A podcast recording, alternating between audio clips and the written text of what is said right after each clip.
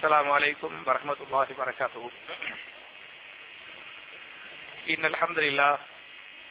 اللهم صل على محمد وعلى آل محمد كما صليت على إبراهيم وعلى آل إبراهيم إنك حميد مجيد. اللهم بارك على محمد وعلى آل محمد كما باركت على إبراهيم وعلى آل إبراهيم إنك حميد مجيد. أعوذ بالله من الشيطان الرجيم. بسم الله الرحمن الرحيم.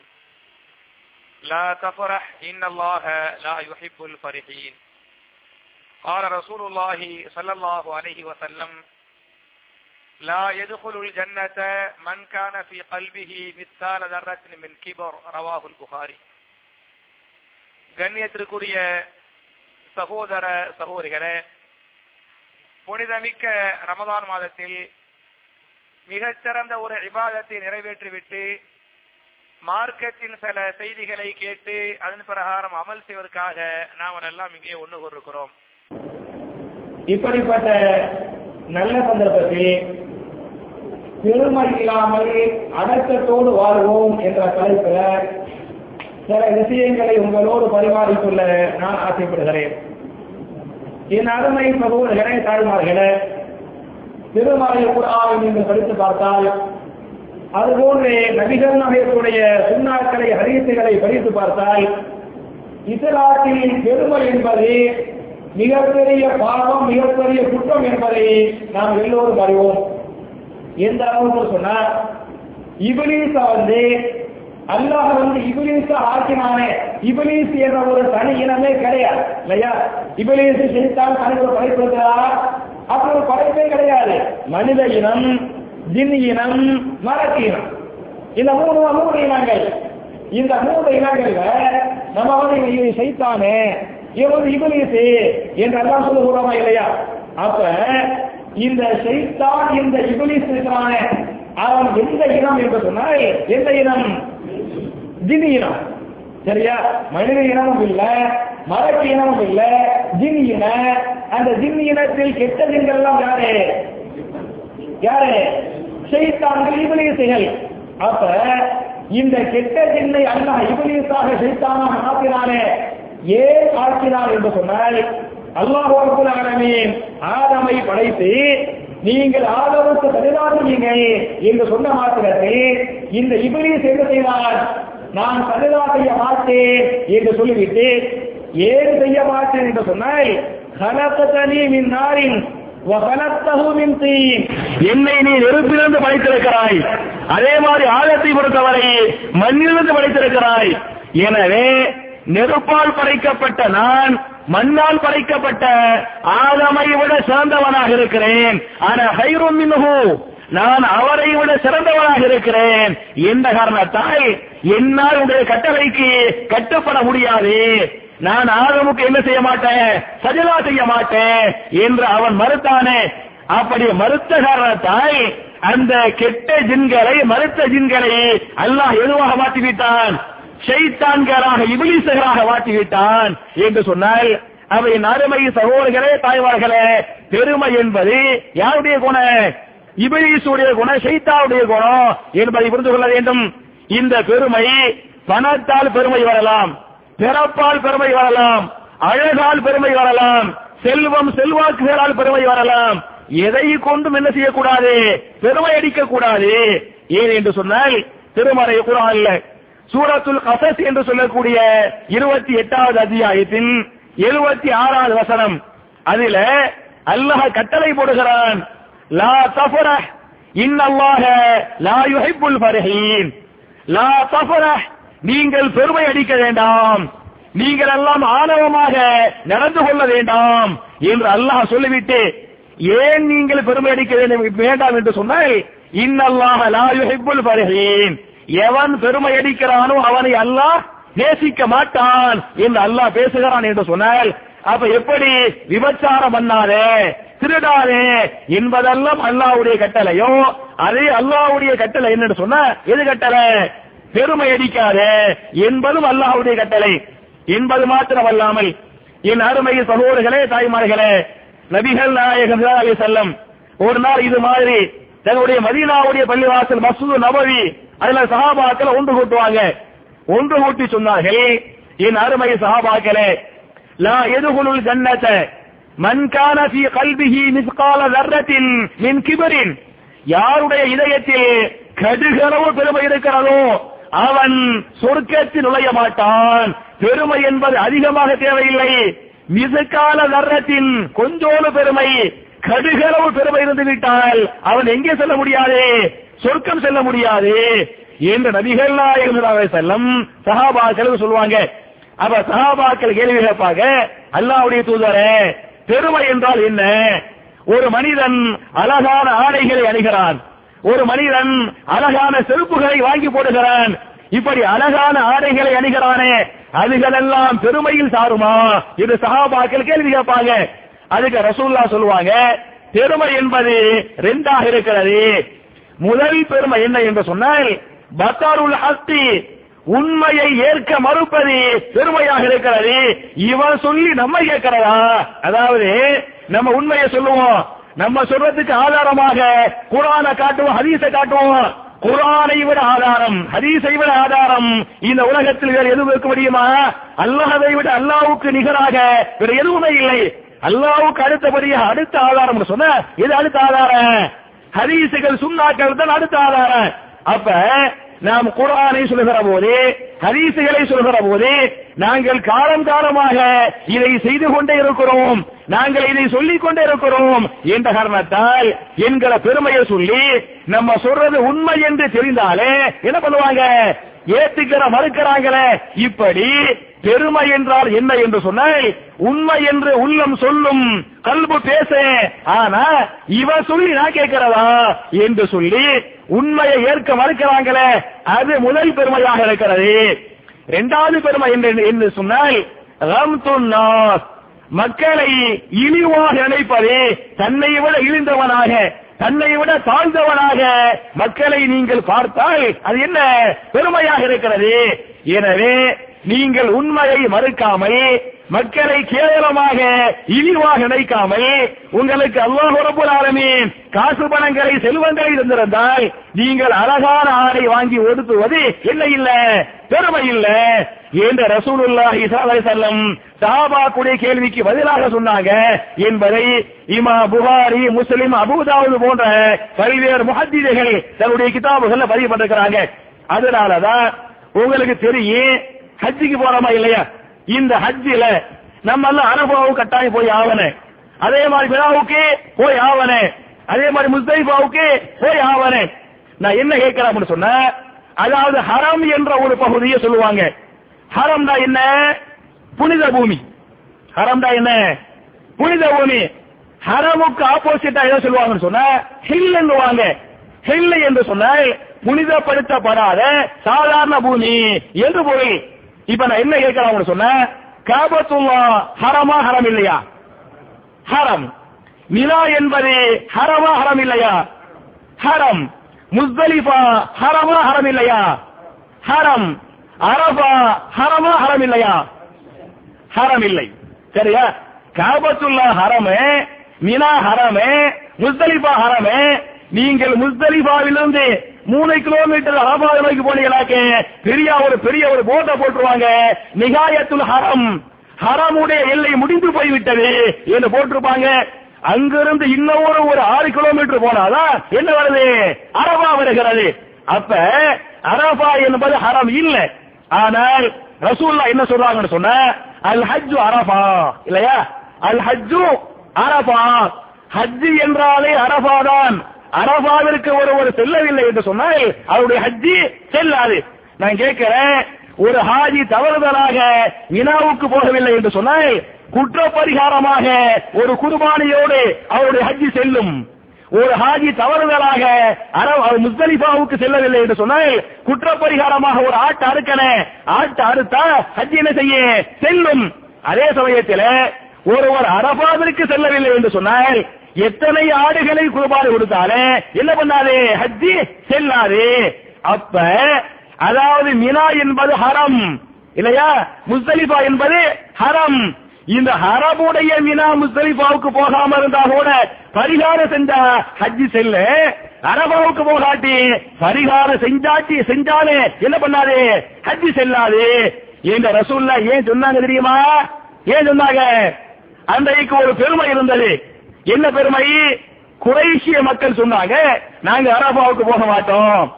நாங்க ஏன் அரபாவுக்கு போக மாட்டோம்னு சொன்னா நாங்க எல்லாம் யாரு? குறைஷிகள் மேல்ஜாதி மக்கள். அதாவது அரபா என்பது ஹரமுடைய எல்லையை தாண்டி ஓடி போய்விட்டது. நாங்கெல்லாம் எல்லையை தாண்டி போக மாட்டோம். ஹரமுக்குள்ளே இருப்போம். காபாவில் இருப்போம். வினாவுக்கு வருவோம். முஸ்தலிபாவுக்கு போவோம். எல்லையை தாண்டி நாங்க போக மாட்டோம். நாங்கெல்லாம் மேல் ஜாதி மக்கள். நாங்க எல்லாம் குறைசிகள் நீங்க எல்லாம் யாரு? கீழ் ஜாதி மக்கள். நீங்க எல்லாம் போயிருங்க.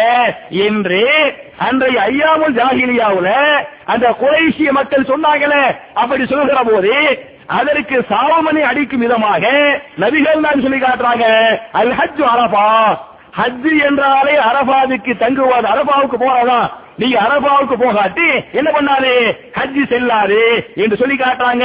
மட்டுமில்லாம திருமறை குரானின் சூரத்துல் பக்கராவுடைய நூத்தி தொண்ணூத்தி எட்டு நூத்தி தொண்ணூத்தி ஒன்பது ஆகிய வசனங்கள் நீங்கள் படித்து பார்த்தால் பைதா அபலுத்தும் அரபாத்தின் பதுக்குருவாக இந்த மஷாரில் ஹராம்.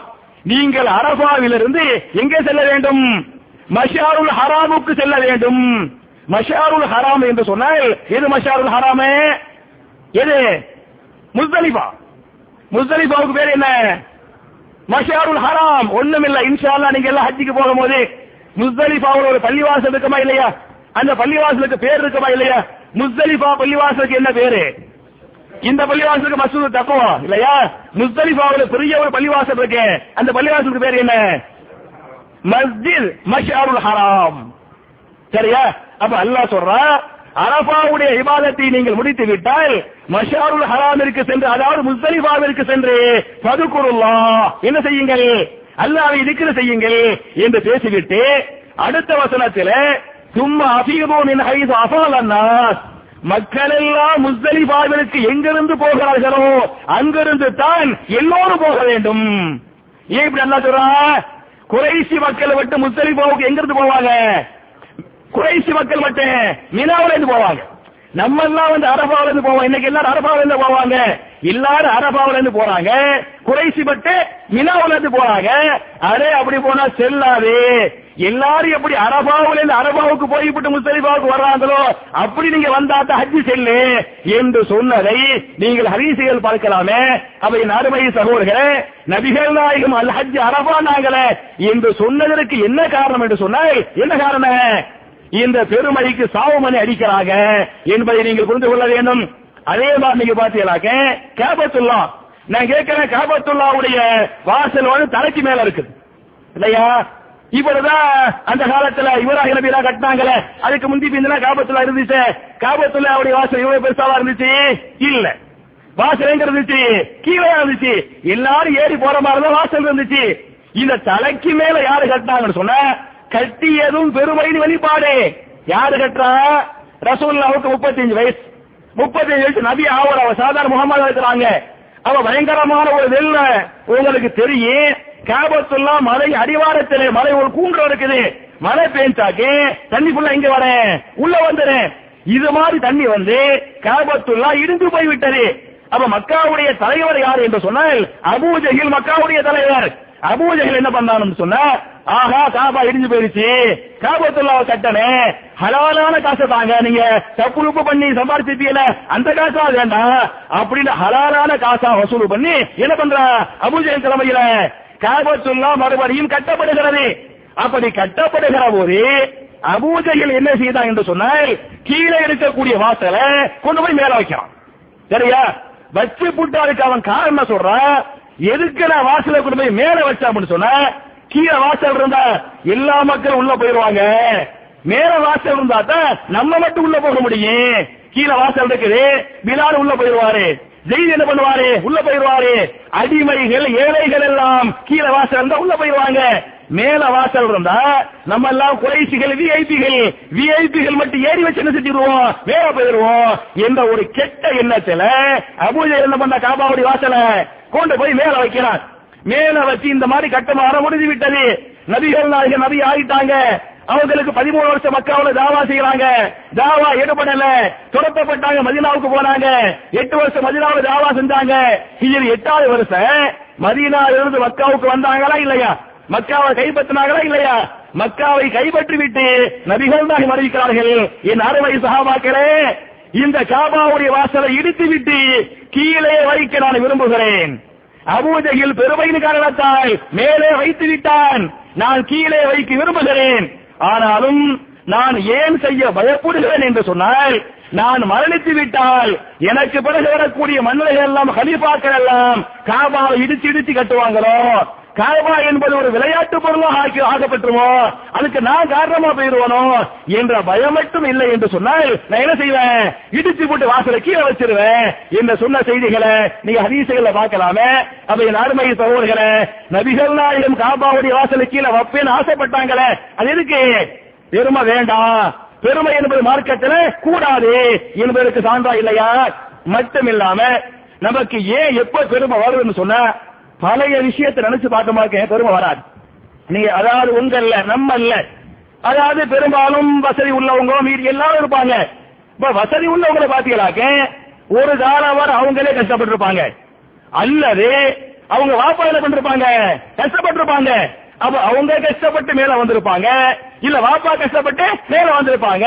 இதுதான் எதார்த்தம் நம்ம என்ன நினைக்கிறோம்னு சொன்னா இவ்வளவுதான் மேல வந்தாரு ஒரு காலத்தில் நாம் கஷ்டப்பட்டோமா இல்லையா? இல்ல வாப்பா கஷ்டப்பட்டாங்க இல்லையா? அதை நினைச்சு பார்த்தோமாக்க பெருமை வருமா? பெருமை வராது.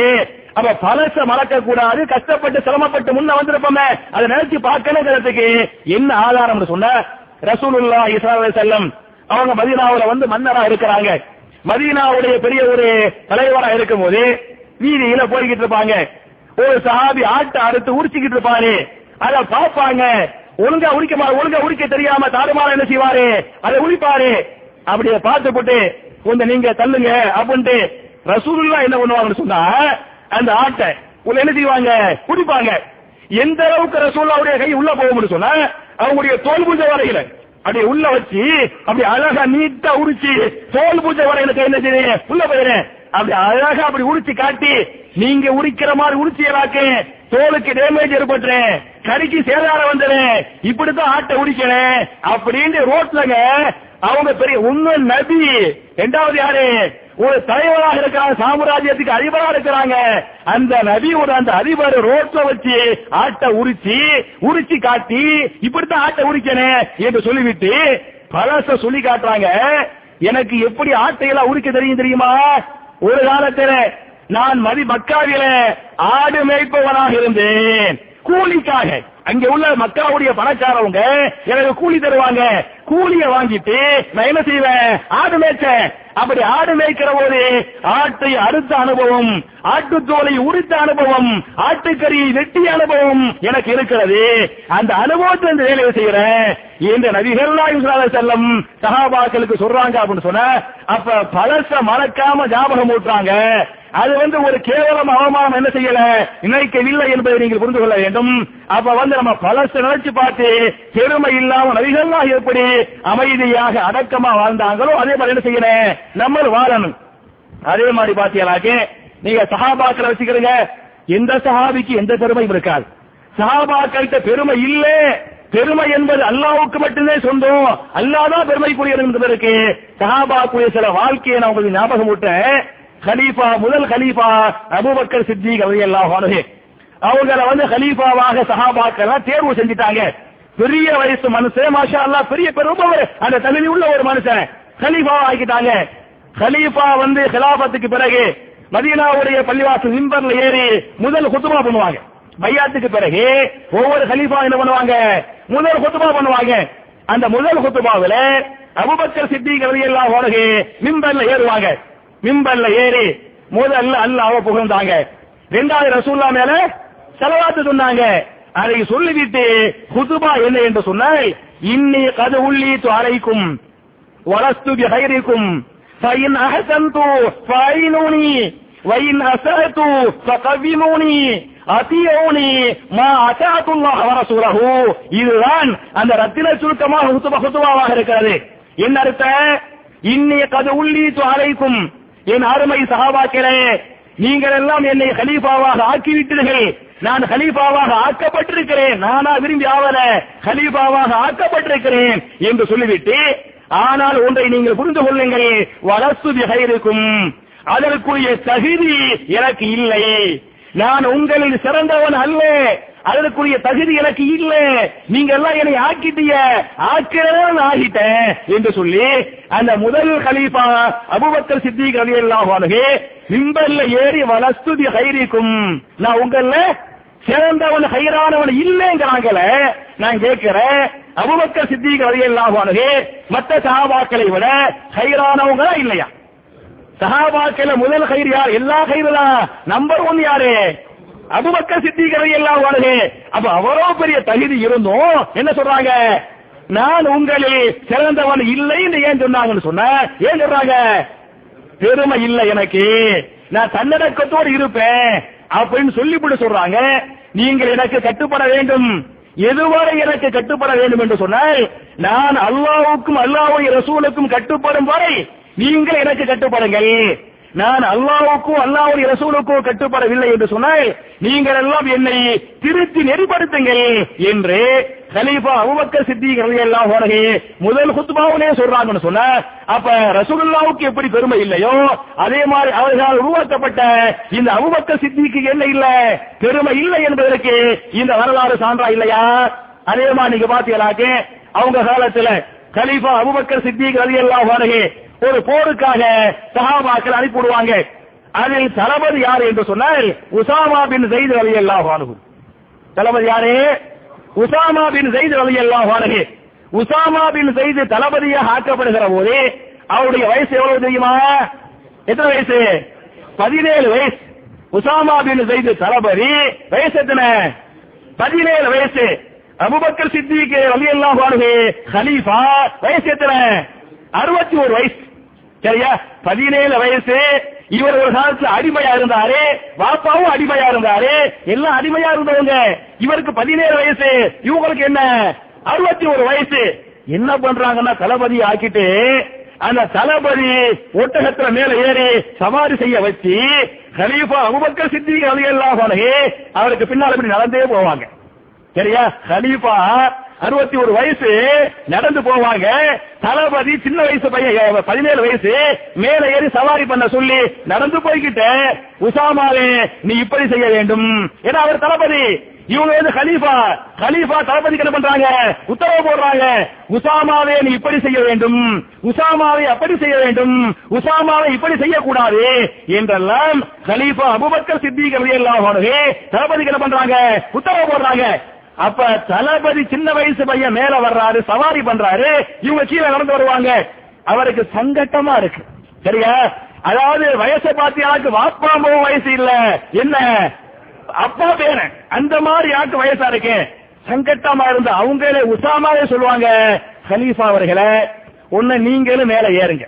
சரியா? அல்லது நான் என்ன செய்யறேன்? கீழே இறங்கிடுறேன். இது எனக்கு வந்து ஒரு வகையான சங்கட்டமா தெரியுது. அப்படிங்குவாங்க. அதுக்கு ஹலீஃபா சொல்லுவாங்க நான் மேல ஏறவும் மாட்டேன். நீங்க கீழே இறங்கவும் கூடாது. இப்படித்தான் இருக்கணும் என்று சொல்லி அபுபக்கர் சித்தி ரவி எல்லாம் அவங்கள மேல வச்சு அழகு பார்க்கிறாங்க. உபதேசம் வந்தாங்கன்னு சொன்ன இது எதுக்கு தெரியுமா? சில பேருக்கு அன்னைக்கு பெருமை வந்துச்சு. சரியா? பெருமையா சில பேர் பேசிக்கிட்டாங்க. அப்படி வருகிற போது இதை நடையும் அமல் மூலமா என்ன செய்யல கா- நடைமுறைப்படுத்தி காட்டனே என்பதற்காக எப்படி அந்த ரசூலுல்லா வந்து பெருமை இல்லாம இருந்தாங்களோ அதே மாதிரி அபுபக்கர் சித்தி கவிதையெல்லாம் எல்லாம் வருகை இந்த விஷயத்துல பெருமை இல்லாம இருந்தாங்களா இல்லையா? அப்ப நம்ம என்ன செய்யணும் பெருமை என்பது ஒன்று வந்து விட்டால் அது யாருடைய குணம்? ஷைத்தான் இபிலிஸ் குணம் இபிலிஸ் குணம் வந்துருச்சு. என்ன செஞ்சிடனே அவது பில்லா சொல்லி சொல்லி வெளியே அனுப்பிடுறானே. அதை நீங்க பாத்துக்கிறங்க அதே மாதிரி பாத்தீங்களாக்க அபுபக்கர் இரண்டாவது ரெண்டாவது உமர் பின் ஹத்தாப் ரலியல்லாஹு அன்ஹு. அவங்கள்ட்ட பெருமை இருந்துச்சா?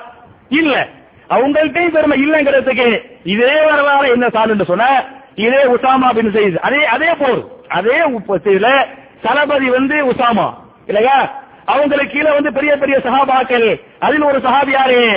உமர் பின் கத்தாப் எல்லாம் அன்ஹு. அதுல ஒரு சாதாரண ஒரு சிப்பாயாக இருக்கிறாங்க. அப்ப உமருக்கு வந்து 50 வயசு. உமர் அவர் வயசு எத்தனை 50 வயசு பெரிய குறைசி போக்குவரத்து மாஷா எல்லா வகையான தகுதி இருக்குது.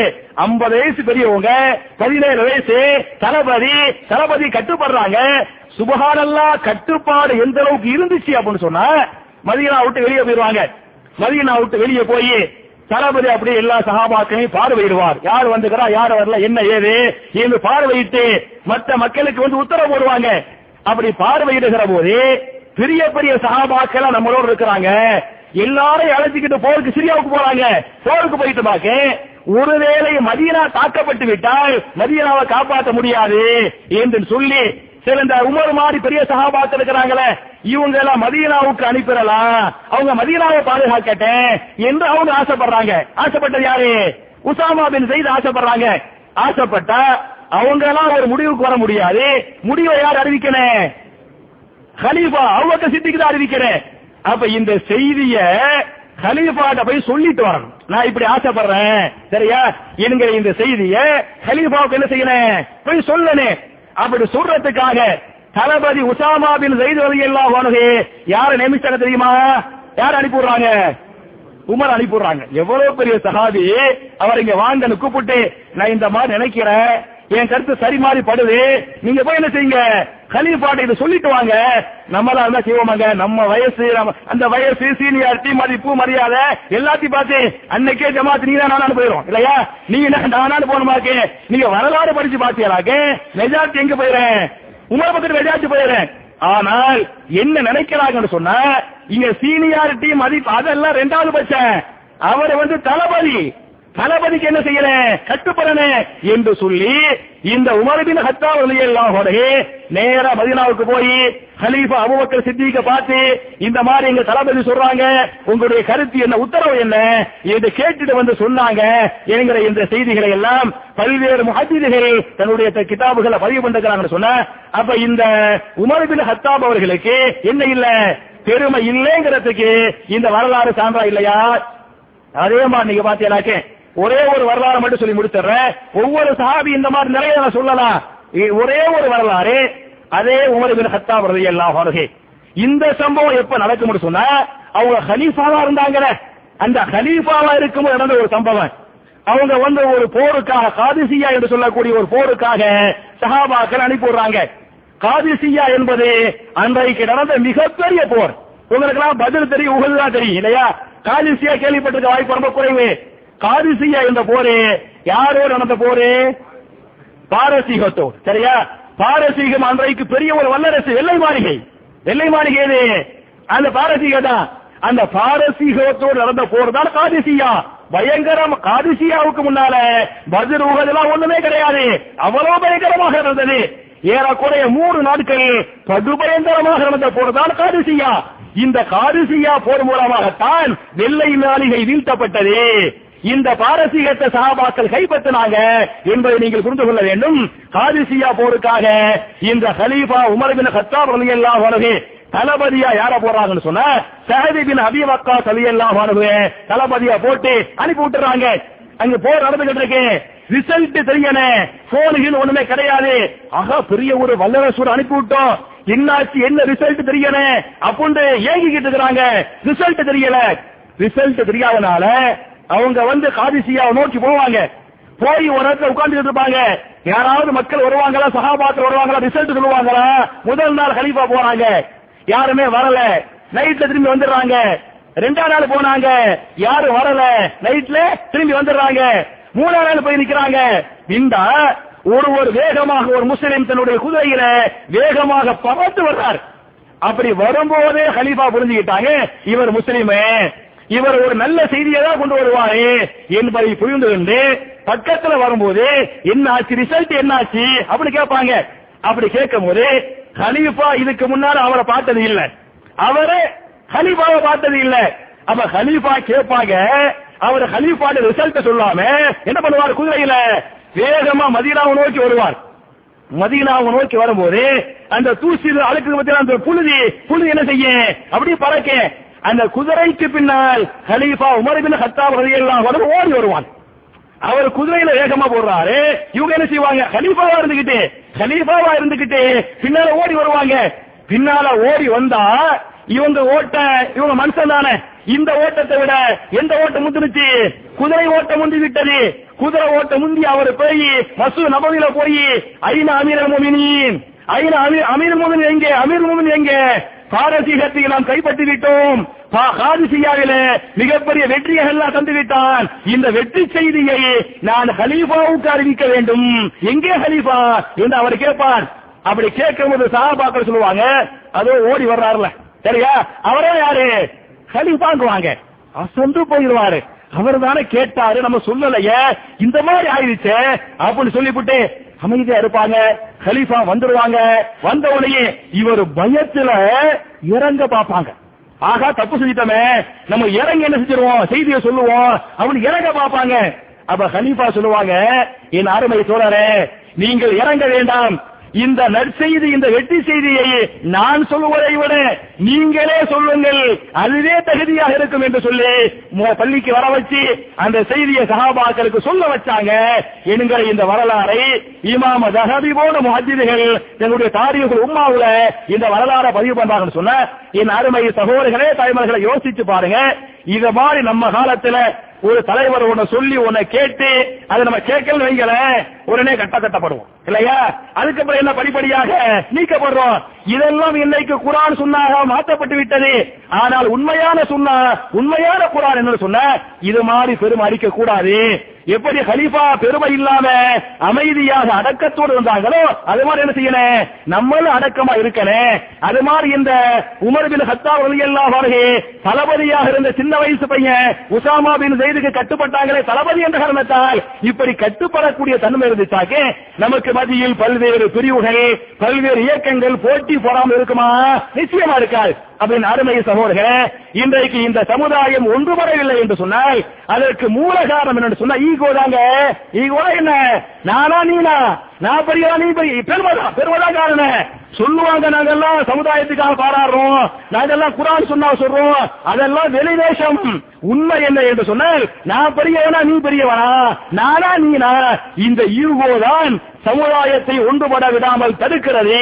இது யாருடைய குணம் என்று சொன்னால் யாரு குண ஷைத்தான் குண இபிலிசு குணம் என்பதை புரிந்து எப்படி நபிகள் நாயகம் செல்லும் பெருமை இல்லாம வாழ்ந்தாங்களோ எப்படி அபுபக்கர் சித்தி கதையெல்லாம் வாழ்வே உமர் பின் ஹத்தாப் ரவி எல்லாம் இன்னும் பல சஹாபாக்கள் பெருமை என்பது அல்லாவுக்கு பட்ட சொன்ன நாங்க அல்லாவுடைய அடிமை என்று பெருமை இல்லாமல் அமைதியாக அடக்கத்தோடு வாழ்ந்தார்களோ அப்படி பெருமை இல்லாமல் அமைதியாக அடக்கத்தோடு வாழக்கூடிய நல்லவர்களாக நாம் அனைவரையும் அல்லாஹ் ஆக்கி நம்முடைய பாவங்களை மன்னித்து நம்முடைய விவாதத்துகளை அல்லாஹ் அங்கீகரித்து நாளை வறுமையில மிக உயர்ந்த சுருக்கமாகிய ஜன்னத்தில் பெருமைசில நபிமார்களோடு இந்த அபுபக்கர் சித்திக் அலியல்லாஹு அன்ஹு இந்த உமர் உமர் போன்ற சஹாபாக்களோடு ஜன்னத்தில் சிறந்தவசு வாழக்கூடிய பாக்கியத்தை நாம் அனைவருக்கும் அல்லாஹ் தந்தருவானாக என்கிற துவாவோடு முடிக்கிறேன். ரப்பனா பண்ணார் வாஹிர தாவானா அலில் அஹமதுல்லாஹி ரபில் ஆலமீன் سبحانك اللهم وبحمدك أشهد أن لا إله إلا أنت أستغفرك وأتوب إليك السلام عليكم